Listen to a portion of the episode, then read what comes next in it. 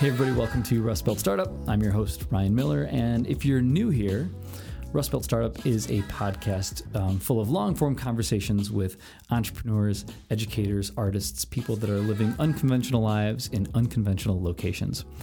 And so today on the pod, uh, this is actually uh, an episode that was that was recorded live in front of an audience. Uh, the event was a partnership between MVCC's thINCubator and the Rising Tide Society of Utica. Um, so we called this event From Beans to Brew, and it was a fireside chat with the founder of Utica Coffee Roasting, Frank Elias.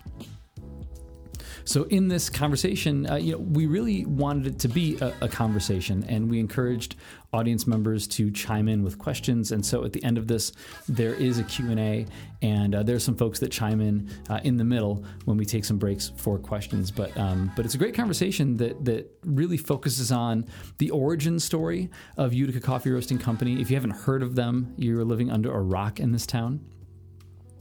And it's a conversation that focuses on not only the origin story of the company, but you know how they've experienced growth.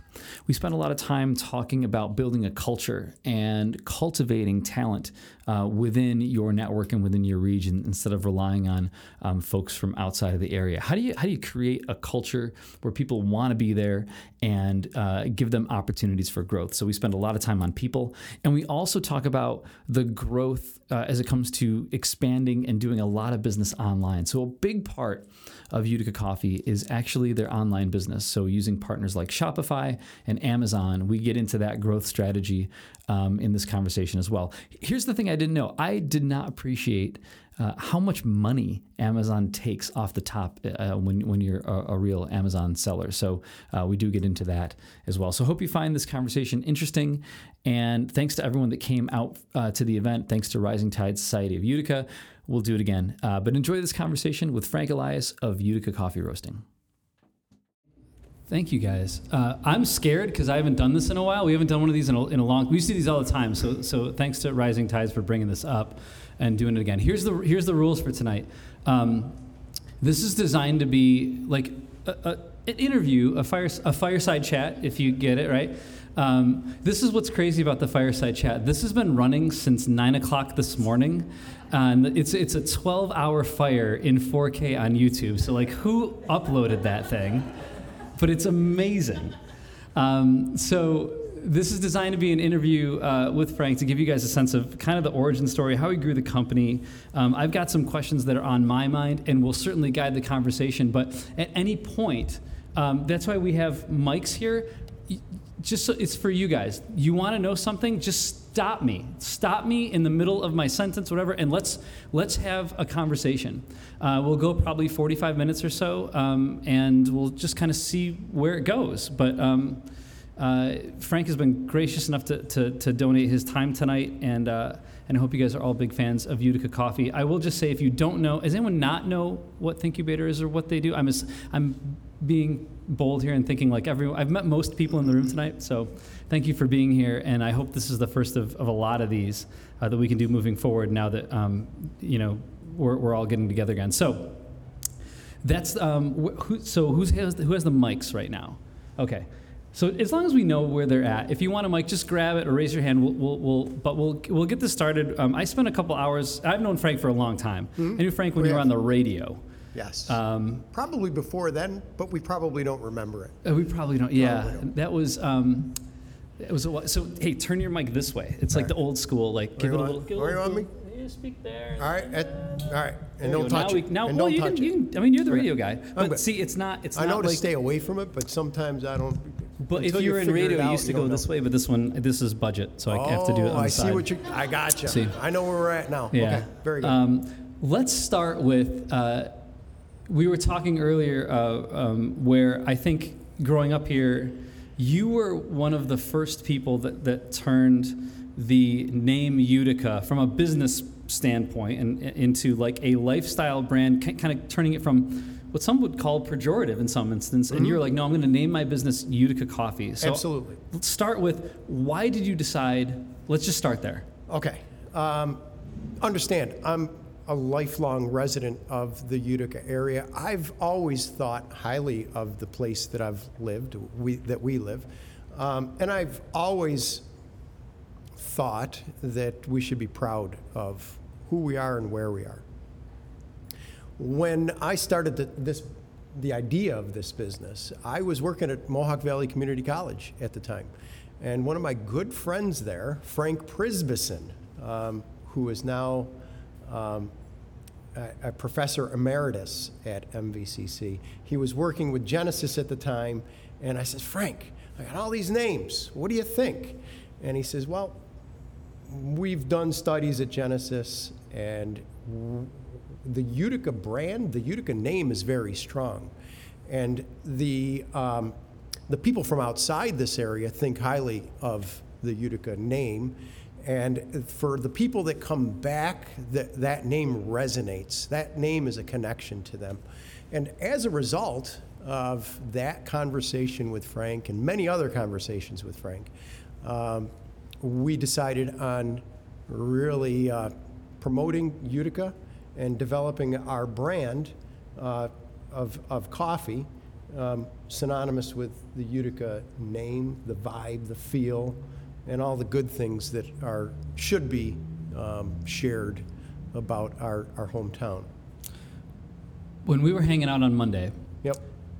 before you named it Utica Coffee, you told me a story about a, co- a first coffee roaster and a motorcycle. Yes. And I would I would like you to, to I think this will set the stage for new entrepreneurs. Um, if you would tell tell us that story. Uh, I sure will. Um, I'm going to take us back to about 2002, and that's the year that we purchased our building down here on, on Genesee Street. And for, for lack of a better, better term, I'm going to call it Main Street. Um, and at that point in time, um, like you said, it, it, the, the name Utica ne- wasn't necessarily um, For everybody, and not everyone loved it. Right, right. Right. So nobody was investing in your downtown. It was a ghost town. And we often joked you could throw a bowling ball down the street and nobody was there. And, and that could be debated. So um, I bought this building and I was looking to invest. I didn't re- really know what to invest in. All I knew, though, was every time I had to get a, a cup of coffee or a water or anything, I'd have to leave the city. Um, so I studied a whole bunch of different business ideas and, and what fits with me, what can I do, uh, what makes sense here. Um, and it was a, it was a, it was a well thought out process, really. And I, I stumbled upon a, a growing industry, and it was the specialty coffee industry. And at that point in time, it was growing at 17% annually. And I thought, wow, that's pretty gosh darn good. How much longer could this keep up, right? Um, so I recognized retail probably wouldn't work in this downtown area right now, and, and the way that building was over there at the time, um, it, the windows weren't in front. It was all bricked off. And, and if you looked at my row of buildings there, it was, it was my building, which is pretty much vacant. Uh, next door was vacant. Next door to that was a junkyard guy. I call him um, Junkyard Joe, and he had a really mean German Shepherd. Um, after that, it was vacant. Then we had a strip joint. Then it was vacant, and then we had municipal housing, and and that's the way that street was. So I recognized retail wasn't going to work down there at that point in time, but I do have a, a degree in manufacturing. I got a background in manufacturing, and I thought coffee roasting, specialty coffee, would work. And uh, so I, I did research, looked at where I could find a roaster, hooked up with this guy in Wisconsin who would become a, a very good friend at that point in time. And uh, he had a coffee roaster used, and I said, I don't know, you know. And he says, I'll sell it to you, and if it doesn't work, I'll buy it back for exactly what I what I sold it to you for. And at that point in time, I had all this money saved up for a motorcycle, and I so I, I was ready to go with something. And I figured, what could I? How could I go wrong? So I, I did. I, I, I decided to invest in the coffee roaster instead of the motorcycle. Do you mind me asking how much that first coffee roaster cost you? Fifteen thousand five hundred dollars. Yep. And I got five hundred dollars off because there was a dent in it. It was in Wisconsin. She had to go get it in Wisconsin? It was in Wisconsin. No, he sent it here. He sent it here. And he, uh, Victor, um, then I, so we worked with him through that. He introduced us to our broker at the time. We're, you know, 17 years later, we're, we're with the same coffee broker. I often say that he is our, our, our secret weapon because he's, he's got a degree from Harvard. He's been in the coffee industry since 1975. He's been through the ups and downs, and he is extremely knowledgeable about specialty coffee. Uh, our supply is very strong. Our, our, our relationships are really worldwide at this point, networks worldwide, and where we get our coffee. So, um, you know, the, the decision to forego the motorcycle at that point in time and buy, buy the coffee roaster was a good one. And I didn't tell you this side of the story, Right. but um, I did buy a motorcycle. I did. I bought a motorcycle. And I sold it because I bought our first delivery van with it. And, and that's That's true. awesome. And That's I'm, awesome. now I'm done with motorcycles at this point. That's awesome.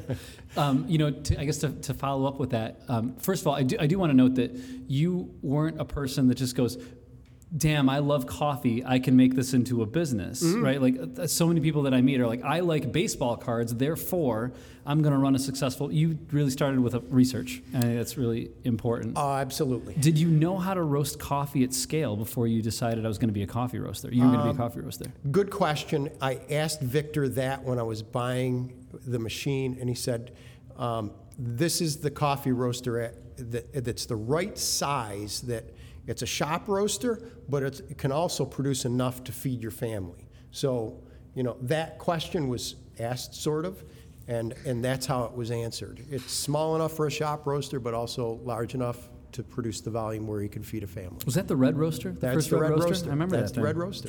Yep. We still Um, have it to this Oh, day. Awesome. Yep. Um, so, but you didn't answer my question where I said, Do, did you know how to roast coffee? Because it's more complicated than dump the beans in, plug it in, and hope for the best, Uh, right? I tell you what, I went to Clarkson University. I've got a degree in industrial management. This um, is statistical process control. It's time, temperature, and it's graphing it out, right? Conceptually, that's how simple it is. Now, how do you adjust all of the, the, the parameters, right? How do you adjust the airflow? How do you adjust, how do you make sure the time and the temperature are right on? Um, and those, those are the skills that The you curve learn. you were showing me. Yeah, that curve I was showing you, right? Um, so um, I've learned, and every day I learn more uh, because it, it, even though you can say, hey, this is a commodity and it should all be the same way, every coffee bean grown differently. It's a crop. Um, certain coffees are grown high grown, they're much more dense. Other coffees, low grown, less dense. Time, temperature um, have a, a, a pretty significant impact on, on how those roasts might come out. So you get this roaster. Yep. Are we good so far? Is this okay? Are we doing all right? Okay. Um, so you get the roaster, and there's a point, I think, in everyone's journey when they're starting a, a business where you're freaking out about like what's going to go like what what happens if I go wrong? What's what's plan B? And then you hear, you know, I think a lot of overconfident entrepreneurs, typically dudes, that are like, well, there's no plan B, you know?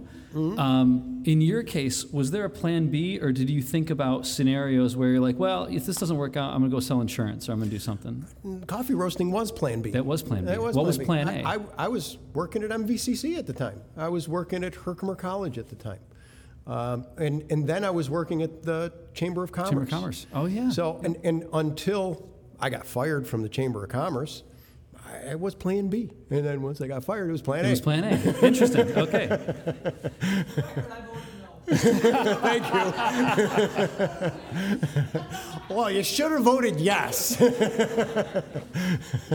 Um, so you're starting, you're roasting, um, and then there's a point where I gotta think you're you're having you're having some success, and then you have to start making some serious investments in branding, marketing, and going. All right, this is. Right. It, was there a moment where you saw this is this is going to take off, or was it a gradual burn that you had to really, you know, was there a point in time you're like, all right, I'm all in, I'm I'm betting the farm, we're, we're this is what we're doing, or was it a, a very slow trajectory up?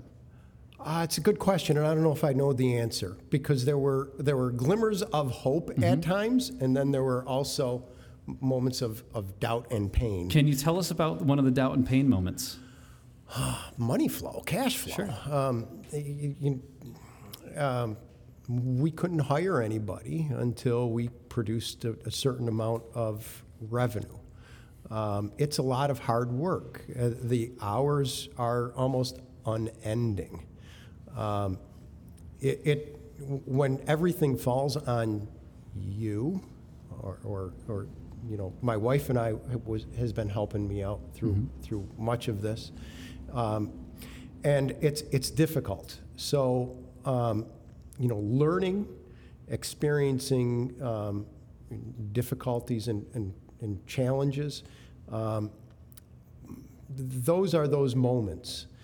But also recognize you go to bed at night, you wake up in the morning, your attitude, uh, your, your determination is energized. You're, you're back and, and you go back at it. And, and you must understand that the vision, the purpose um, that you set out to achieve must be your goal and you must believe in yourself. And that, and, and, and at some point in time, um, I think the people that were our customers, our friends, and our, our customers and friends now, they believed in us and they saw it and they, they um, you know, I think of the early days in our shop downtown. You know, those people that, that supported us, it was extremely appreciated. The people coming in from the city, the Department of Public Works, you know, your every, everyday average people, um, they, they believed in us. And some They- coming every day. and, yeah, and Yeah. they're, yeah, and they're good friends Yeah. now, and it feels good. I want to just pause here. Does anyone have anything in particular they want? I'll, I'll keep going, but if you got, if, if there's anything so far that you guys are like, hey, detour, let us know. Or just, okay, yeah, hit us, CJ. So, Oh, you got to turn them, yeah. there we go. So, uh, sort of speaking about marketing as well, when, where, and how did Wake the Hell Up come from? That was going to be my literal next question, so thank you very much. That's great. All right, CJ. so, again, people, certain people believe believe in in you, um, and Ryan was working there at the time. It was Romanelli out in Clinton. Um, the folks from Romanelli are friends, and that's currently who our landlord is in our Clinton location. And um, Joe approached us and said, "Hey, um, let me help you out with marketing." And um, it was Joe, and it was Bernie Freitag, and it was Bernie Freitag, myself, Joe, who sat down and and not only came up. It was really Bernie that came up with the Utica Coffee logo, but we sat down and we came up with like 20, 30 different sayings that might work with this. Um, and ultimately, it, it was wake the hell up. And, and at that time, we got so much not positive feedback on that because it was edgy and hell. Even my mother, to this day, does not like it. but in, in the end, that kind of is the edgy piece that, that uh, is memorable. And it has nothing to do with hell, it, not at all. So that's where it came from, and uh, it has stuck to us to this day. And ultimately, that, that slogan has become a, a brand in itself. So now, Wake the Hell Up brand uh, is a coffee that is mostly sold on Amazon. Locally, Utica Coffee, the name, the brand resonates locally, but nationally, Wake the Hell Up on Amazon is what is most recognizable. It really has become a, a brand, you know, and- Mm-hmm. and, and Wake the Hell Up is, you've got that domain. Like, you, you can go, is it, you, you own a few of those, right? Wake the Hell Up? We, Wake the Hell Up is, is our domain. Got it. yes. Um, did that answer your question, CJ? Yeah, again, it's, it's direct and it's very no nonsense. And when you put it on a bag and you then bring that bag and give it to somebody and they're like, Oh, okay. Mm-hmm. So it's, it's inspiring. And, and that is an ultra caffeinated line. So, so what we've done is consciously we've said, all right, there's a distinguishing, distinguishment between the Utica coffee, and that's high quality Arabica uh, coffee, and the Wake the Hell Up is an ultra caffeinated coffee line. But it's, it, the saying is on the, is on the regular bags as well. It It's is. just not. It is. from- Not but correct. It's still there. Yep. How do you feel like that brand, that that's that slogan, that tag, um, set the tone for growth, or how? I guess you know, coffee's a, a business where like there's a gajillion people out there roasting coffee, Right. and you know we talked about this a little bit on on Monday. It, in some ways, it's a commodity product.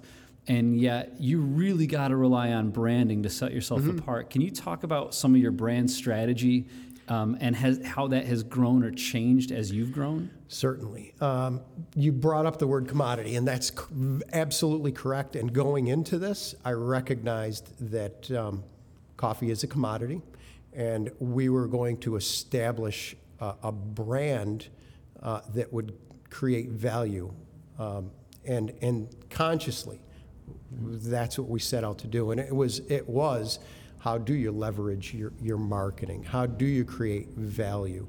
And and that's something that we work on really even to this day, um, because we have to show differentiation between those hundreds, thousands, millions of other coffee roasters that that are, you know, in, around not only here locally but but even nationally. Um, so even to this day, we recognize it's a commodity, and we have to differentiate based upon quality, service, relationships. Um, those are really the three real big components of it. And, and for those of you in this audience, I, I, would hope that every one of you would recognize that if you go into one of our cafes or if you're dealing with any one of our people, either online or anywhere, um, the, the quality of our people um, should really be a big factor in, in what we do. Um, and we're proud of our people. We're pr- very proud of our, our quality and very proud of our customer service. That's a perfect segue because so to give you guys some some background, um, it, it had been a year since we had hung out. Uh, it was almost exact. Right. Frank's the only person that contacts me on Facebook Messenger, and so I was like, "How did you know it's been a year?" He's like, "Look at the last timestamp," and it was a, about a year ago. Yeah. So, um, so I went down to, to the to the new facility uh, again on Monday, and boy, had it grown. And I think um, one of the things that a lot of folks locally may not understand is I, th- I think a lot of people might think of Utica Coffee as like it's the cafes, but this is a this is a big operation, man. Um, and I was spending time there on Monday with him, and one of the things that jumped out to me was um, how much conversation and how I don't know, like you just seemed like you really genuinely care about every individual that worked there, hmm? and that the folks that I met genuinely loved what they were doing. And so I wanted to spend a little bit of time talking about like how do you find or build a team and culture? Because I think you've worked really hard. It, I can see it when I'm hmm? over there. You can feel it. Yeah, you can totally Right. feel it. Um,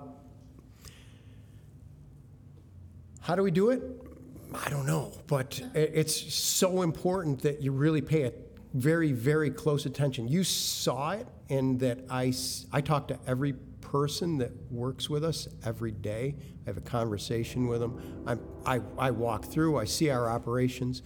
Um, so that it's relationships and it's probably also communicating our mission, vision, purpose with these folks so they feel comfortable enough to live and breathe what that mission, vision, purpose is.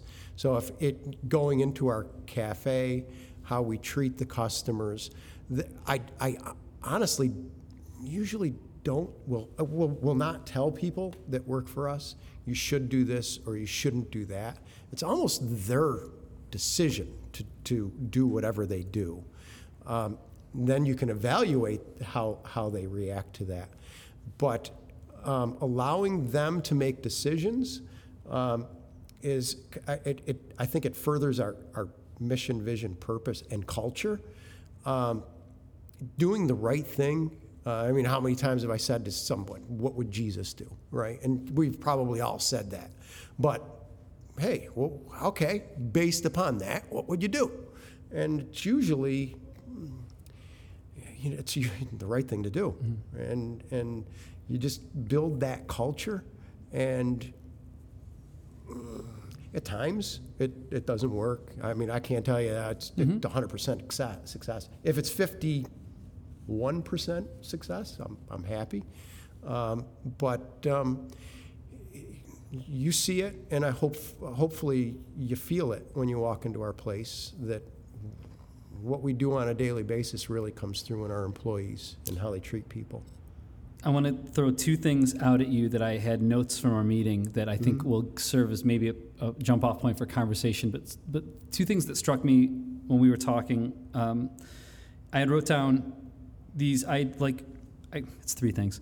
You don't hire for a role, right? Right. The concepts of tiers and teams as you grow. So we'll take these Right. one at a time. Absolutely. And then, um, you know, you said to me, you know, some, sometimes I, I hear from business owners are like, it's hard to find good people. And you're like, no, no, no. There's, there's, there's good people everywhere, but they might not be a good fit. And Correct. can you talk about, first of all, like good people versus good fit, building a team, and then how, why you don't hire for a role?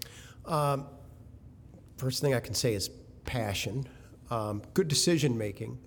Um, you might have to refresh me on Yeah, these okay. three questions from now on. So there's good people, but they might not be a good fit. Um, Let's start there. Yeah, and and I mean we've all gone through COVID. We've all experienced hey, there's no people, and and as a the reality of it, all that was is there was a big population shift. Those people that were what baby boomers, X generation, right? They retired out, and and really they really did leave a vacuum of leadership for the next generation coming up. But that doesn't mean these folks are not really, really good people. Uh, it just means we've got to work with them, give them training, guidance, and and I can think of people that we've hired recently. Um, they may not have, if you look at a resume, they might not have all the bells and whistles. Um, but what they should have is a willingness to work with others, um, collaborative, and there's also a piece of this that's like really good decision making, and and you can find those people. And once you do, you cultivate them, you give them the right training, have them work with people that are part of teams. That's another big, two things of that. You mentioned tiers, and that's what we've really realized that, especially when we're saying, hey, um, come on to work for us, $15 an hour. Today's day and age, that's not enough, right? But what you've got to, you've got to show someone is that there is a, a progressive career path. So you know these skills, 15 to 17 dollars an hour, right? Know they'll know these skills, 17 to 20, or, and, and beyond. Um, so we've realized that y- the, the saying, hey, you're going to come in and this is your job title and this is how much we're going to pay. There needs to be a, a path of progression That they can see, right? that they can see, and then that other people can um, can show them uh, within the organization that, that that it's working for them. yeah. Um, what was the other piece? Well, it was that tiers and teams, but it, I think it's Teams. It The other one was Yeah, teams. teams. And that that's another one. And again, generational differences. Um, there are certain generations that feel much more comfortable with with titles and roles, and younger generations. Um, in, inclusivity, we're all equal, we're all right. And when you feel like that, you are probably less apt to want to be directive to someone. Hey, um, go do this. And and that, especially now, is, is something that okay, it's real. Um, so how do you work? You work as teams, and if you're each team, you have team members with goals, um, you kind of help one another along rather than direct one another along. and that's that's another way of growing people, younger people. Um, these tiers, um, which, and these are not all answers that are going to work for everybody, but we're trying it. We're trying to make it work, and in some, in, in, in our case, it is it is working for us. I think you answered the last part of it, which was you don't really hire for a role. It's not like I'm going to hire for a barista. You, you, it's there's a track, you know. Right, and that's the other thing. Um, you know, the old days of hey, what's my job description and what am I going to do? And yes, that's good, but understand this: we're a growing organization. We're changing. We're responding to the needs of our customers and of a very rapidly changing world. And if someone comes in and thinks I'm going to be this, well, you better be ready to move because that job is probably not going to be there in six months. So, so come in, contribute, learn, and be ready. And, and, and really, we need you to move because if you're if we need good people, we all we all need good people. Um, they need to be promotable, and if they're not promotable, they stay in a spot and they hold back somebody else from coming in. Yeah. So um, the idea of hiring for a role, um, yeah, in today's world, you know, the New York State guidelines, Sure, you gotta, sure, you gotta yeah, put, yeah. gotta create this. But in, in the reality of it, the way business is changing so rapidly, you better be ready to move and adapt, overcome, and somehow find a way to contribute.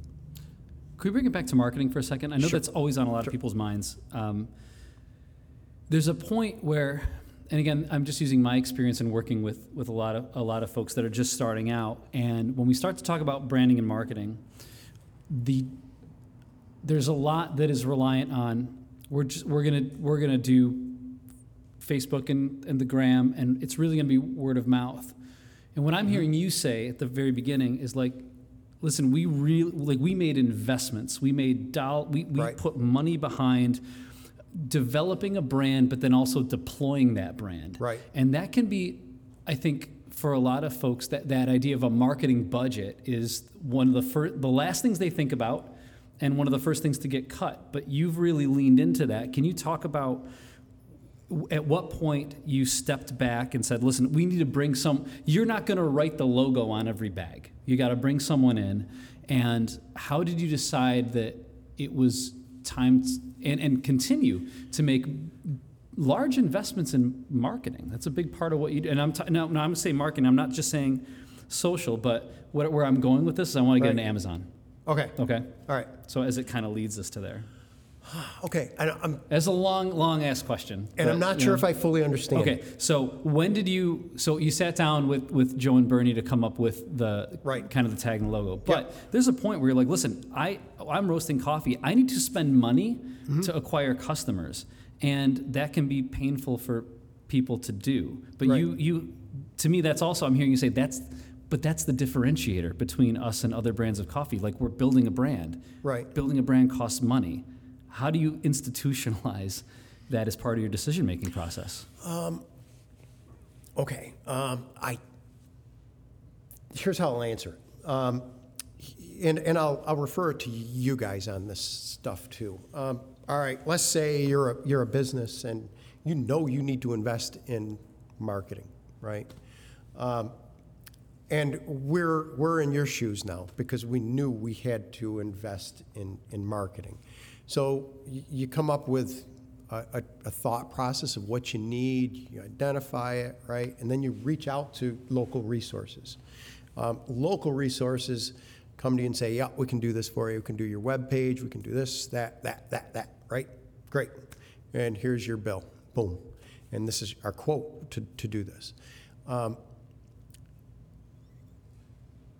that then allow, allows you to make a decision. Okay, let's say it's a fifty thousand dollar to do all your website, this, that, and the other thing over over a year, and that's that is a lot. Um, part of our mission is to hire local, um, give people opportunities. Think back 20 years when I started this business, job opportunities were not like they are today. Um, people were leaving this area. And I, I, wanted to start this business as a for profit business with its intent to revitalize this region responsibly and hire people locally and give them opportunities so they didn't have to leave. So now I'm getting a quote and it says here, here's $50,000 for a marketing budget for over this, over this year. I look at that and say, I can hire a person for $50,000 and I, then I got them for year two, three, four, five, and they're committed and I'm fulfilling my mission. Um, so that is the, the thought process that goes into that. And even to this day, very rarely will we um, hire out for these services. We'll hire from within, we'll build people from within, and I'll even take people with no experience at all and teach them from the bottom up.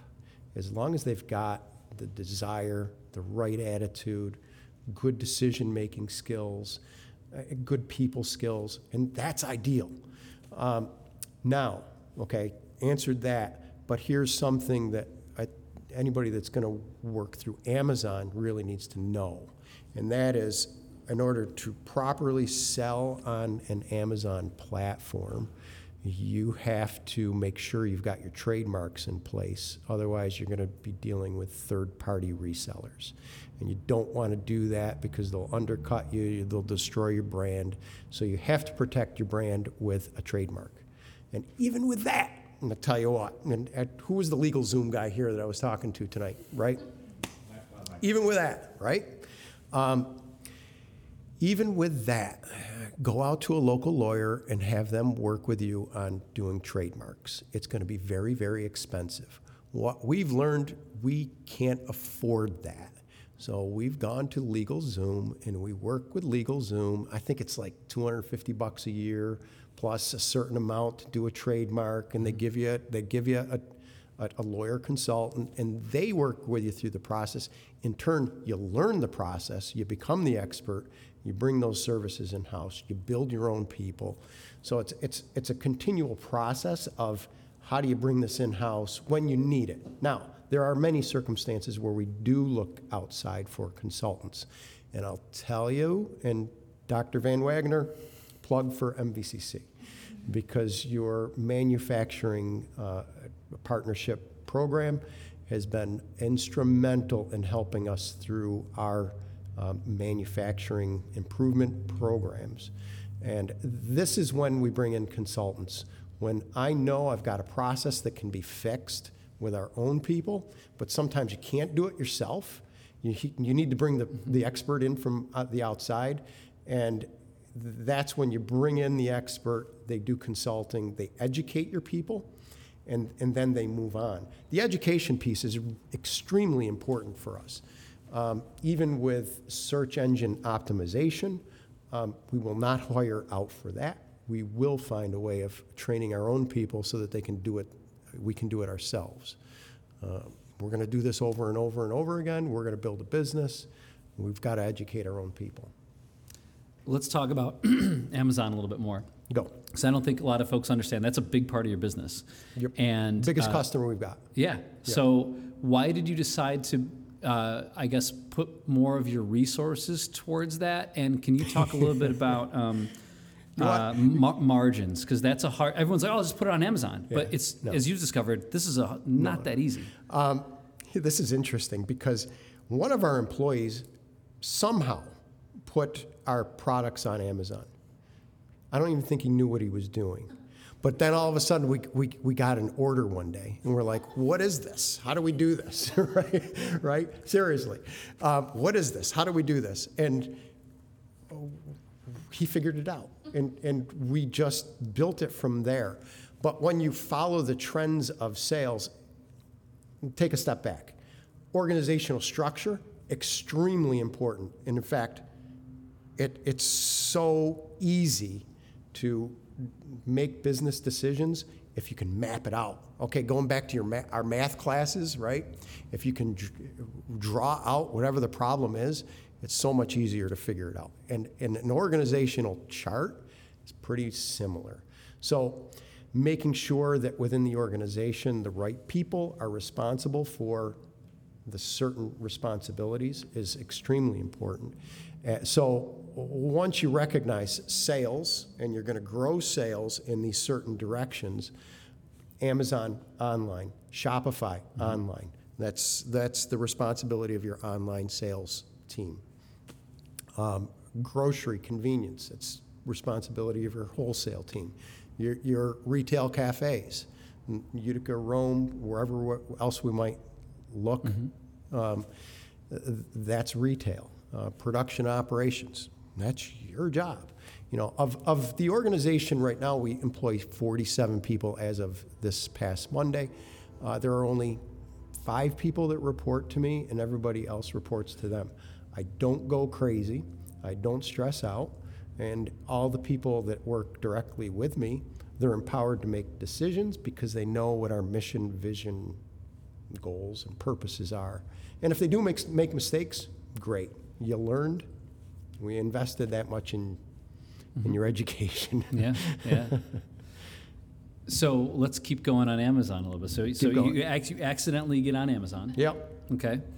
And walk me. So there, there's a big delta between we accidentally get on Amazon and now Amazon is the biggest part of our business. That's right. Okay. And so That's right. there's a there's a process there, and what I what I learned from you too is how much Amazon eats of your business. Absolutely. Can can you s- give us a little bit of the I'll, bad I'll tell you news exactly. on that? Okay. And, and you I don't guys know, should know all know this. you guys what should all know this. about. If you're, you're, they'll take fifty percent of anything you sell. So Five 50, zero. 50, half of. They will Yeah, take half right? of, and that I doesn't include. out when he sold That this. doesn't include what you might want to spend in advertising, AdWords, and your inventory costs, because you have to manage your inventory costs, your holding costs, because they'll charge you for it. So fifty percent of one half of everything you sell, they will take. Um, and that's the way it is. Um, K cups, go ahead. Just a quick question. Go ahead. It's Amazon Marketplace, right? Not Amazon Merch, not it's like you're on Amazon. You are like the seller, right? Amazon.com, we are. You are on Amazon, Yep. like there, because they merge was like POD, so just making Yeah. Yep. Amazon.com, wake the hell up K cups, you'll see it. Uh, and Utica Coffee. And, and here, this is how important trademark is. Wake the Hell Up has been on Amazon for years because we've had the trademark. Utica Coffee has only been on Amazon maybe two years because only two years ago we got the formal trademark. And, and only then would Amazon accept Utica Coffee to have our own web page and, and not be mm, I- interfered with by third-party sellers. So one half of what, what, so you sell something for fifteen dollars, they're taking seven fifty, easy, off the top. So you gotta be ready for that. Let's just let that sink in for a minute. okay. So very, very, very hard to do that. Um, but and and yet and yet, so if in hearing all of that and you're like, yeah, but you got to sell on Amazon. So You gotta have great margins. you got to have great margins. That's what I, that's what I'm getting at, right? So like, how can you- would would you be comfortable sharing uh, like how, how many pounds of coffee are you shipping out every day? I And- don't know. All right, all right. I did um, not expect that answer. I did not expect that um, answer. I'm gonna, I, I. How many pounds are you roasting every day? Let's start there. Up to two thousand pounds a day. That's a lot of coffee. Up to two thousand pounds a day. That's Right. what I'm saying. Like this is a big this is a big operation. Well, and here, now take a step back. Okay. Amazon, we recognized what was selling on Amazon was Wake the Hell Up and K Cups, right? So when we saw that, we bought a K Cup machine.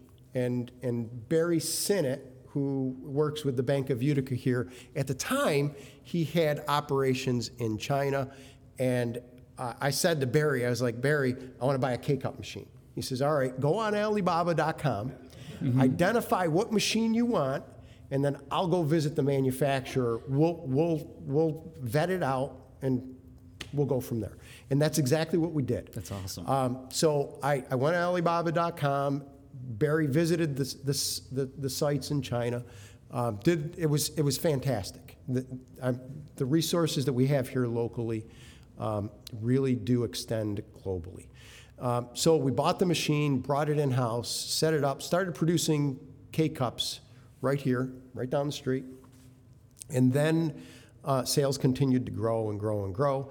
And we realized we cannot keep up with this. The manufacturing piece is not um, where we need to focus our time, money, and effort. Where we need to focus our time, money, and effort is in marketing, package, packaging development, um, and sales.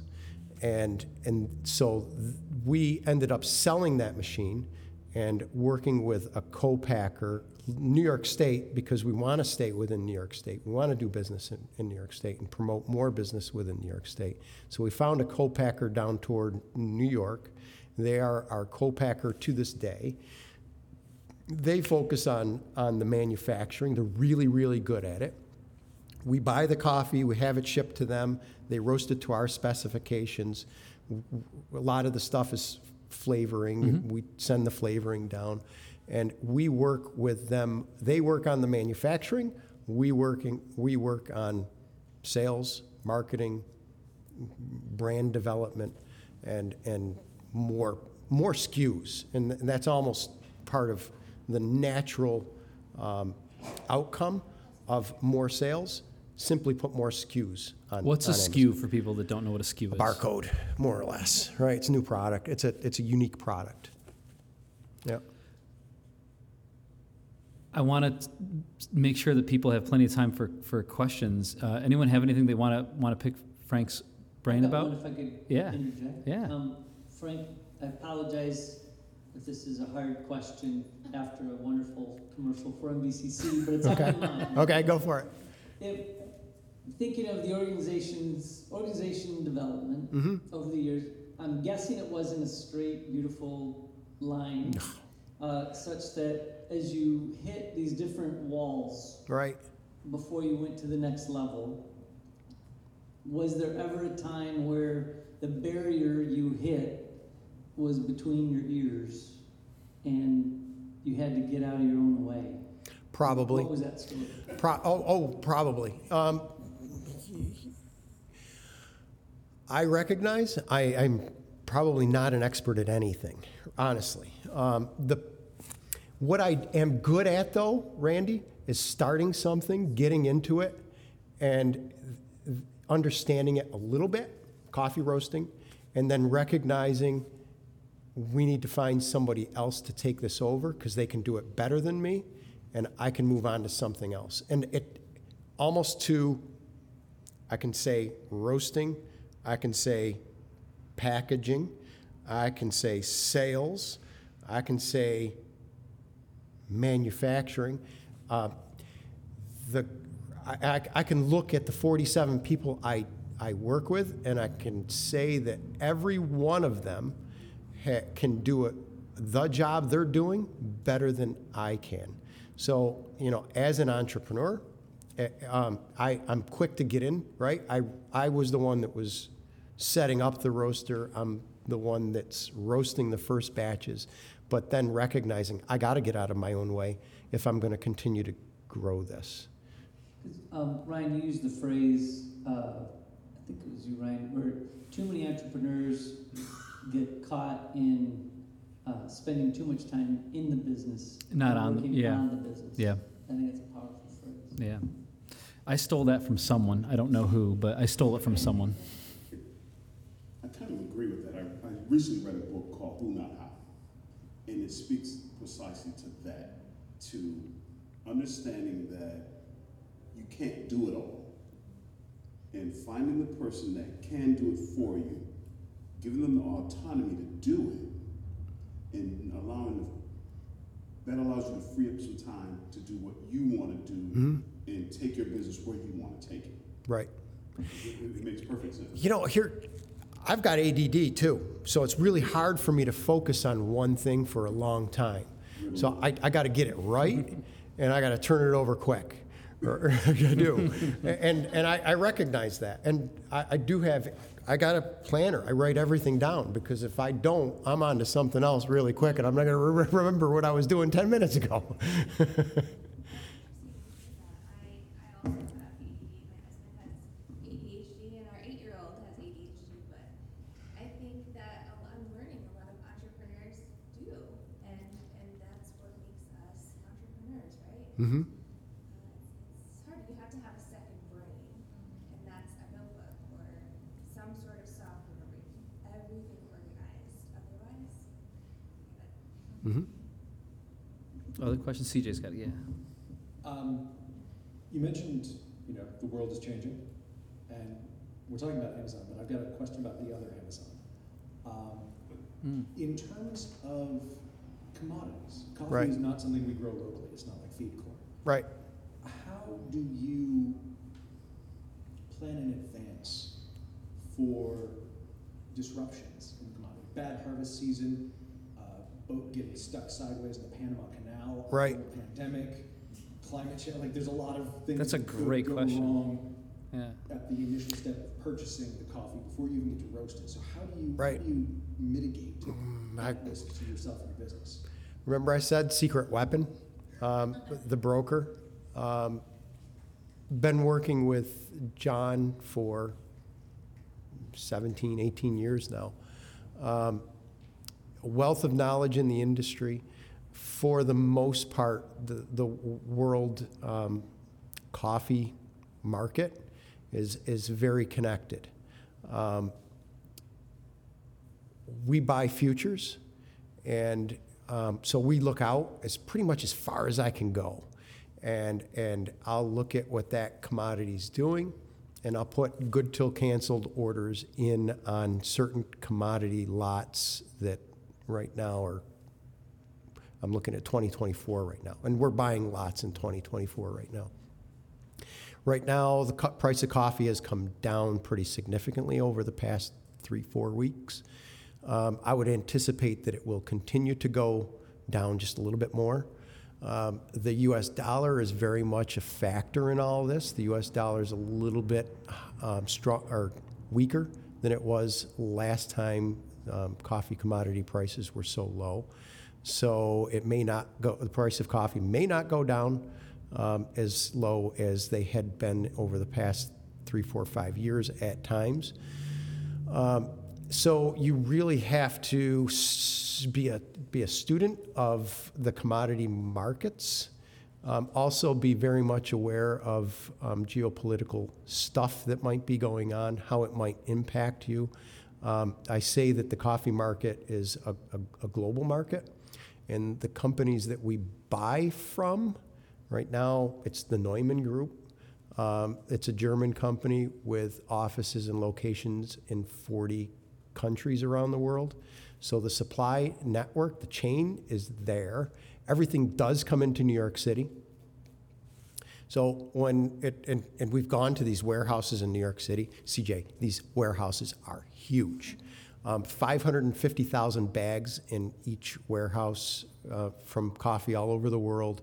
It, it's, and we went down there maybe about two months ago. We brought our, our some, some people that we work with here in Utica down so that they could see it and they could be educated on where all this company, coffee com- comes from. It, it, it, it helps our employees better understand the networks that we're part of. Um, but it, it's a commodity. We buy futures contracts, and our suppliers are worldwide conglomerates that hopefully it mitigates any supply chain disruptions. We also have other questions they want to ask. At this point in the business, with anything, everything we could possibly be focusing on day to day, how do you think about structuring your own day? And yeah, how do you? I, I guess what is your? Oh, you got to flick the switch. What is your framework for deciding what to focus on and when? Um, John, I, I, every morning, 6 a.m., I'll sit down with my planner and I'll write down all that's on my mind, all that's on my agenda. I'll, I'll prioritize it. Um, I will think of um, is, it, is it me that's responsible? Is it someone else that's responsible? I'll speak with that person during that day. We'll talk about what it means for, for them, for us. I'll, I'll try to work with others to get as much done as I possibly can. For the most part, strategic things um, I'll handle, and I'll, I'll like to be thinking about the future and what I need to be doing next, and, and next isn't always today. It's a year from now or, or planning that out. We have a strategic plan that, that I work from and, and I deve- we develop as, as a team. So each area of our business, we've got a person that's responsible. Um, they'll identify what they've got to work on for that upcoming year. Um, I, we'll, we'll all work together on doing that, but every day it, it, I plan, and what I don't get uh, accomplished today, it'll be on the list for tomorrow until it pretty much gets done or it's taken right off the list. Answer that question? Thank you. You pass the mic, yeah.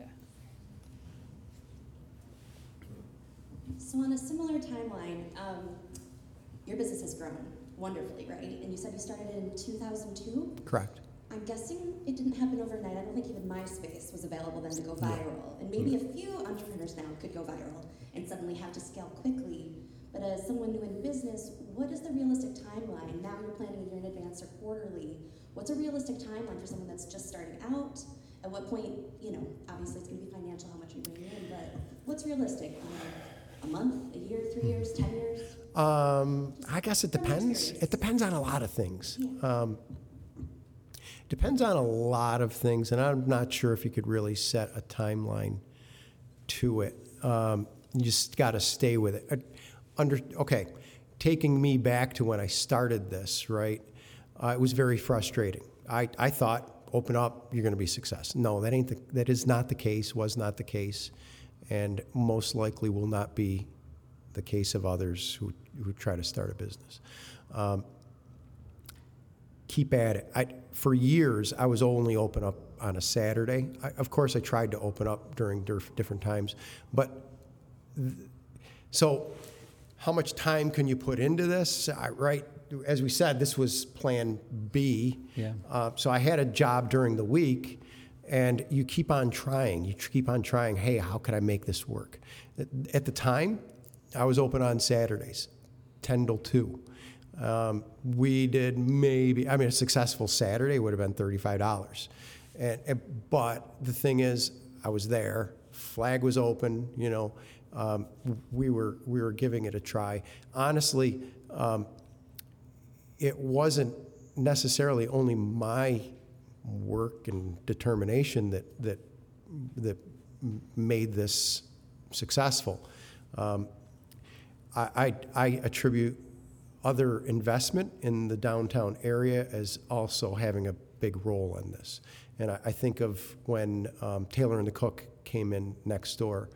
Um, Chris Talgo was was you know inside the Tailor and the Cook and fixing the ceiling, and I'm thinking, thank God somebody else is down here. And what that did truly, um, it changed the balance of scales because at that point in time nobody would come down here. Um, but once Tailor and Cook opened up, it, it, um, it made this dangerous downtown community chic, and the people from Clinton and New Hartford actually started to come down here. I remember early on, I tried to hire somebody. She pulled up in front, and, and I'm watching her, and she didn't realize this, and she pulled away. And, and, and I called her up, I was like, hey, where are you? And she said, Oh, I'm not coming down there. I'm like, Okay. it didn't work out. But that's, that's so, you know, yeah, it can be, can be our own de- hard work and determination, but it's also um, uh, others that are also working hard and have a similar determination that, that can help too. I don't know if that answered the question, but expect to work a lot longer than you really think you, you're gonna always. I want to be um, conscious of, of, everyone's time tonight. Uh, I, would like to wrap it up. Would you hang for a few minutes and answer additional sure. questions if, oh, you, if you want? But um, this was awesome. Thank well, you so you. much for being here. We'll do this again. Uh, and for those that are new in the room, if you're working on, a, on a business and think can help, like reach out, come grab me. I'd be happy to help you in any way that, that we can. Um, if people want to speak to you, what is the best way to connect with you? Um, I would say probably you, I, I got business cards. I can Okay. I can hand Yeah. out business cards, but social media, um, LinkedIn, um, Facebook, probably the two two good two good places. Great. Or in the shop downtown. Just I'm come in here. the shop. I'm not far away. Yeah, Thank you very, very much for taking the time to do this. You guys hang out, please. Like, there's plenty of coffee, there's plenty of treats. Um, and thank you so, so much for being here tonight. We'll do this again. Rebecca, thank you guys so much for, for putting this together. Um, and uh, please hang, but, but, uh, and, and come back. And we'll, we'll leave it there. Thanks, Frank. Thank you. Thank you all. Thanks a lot. Thank you very much.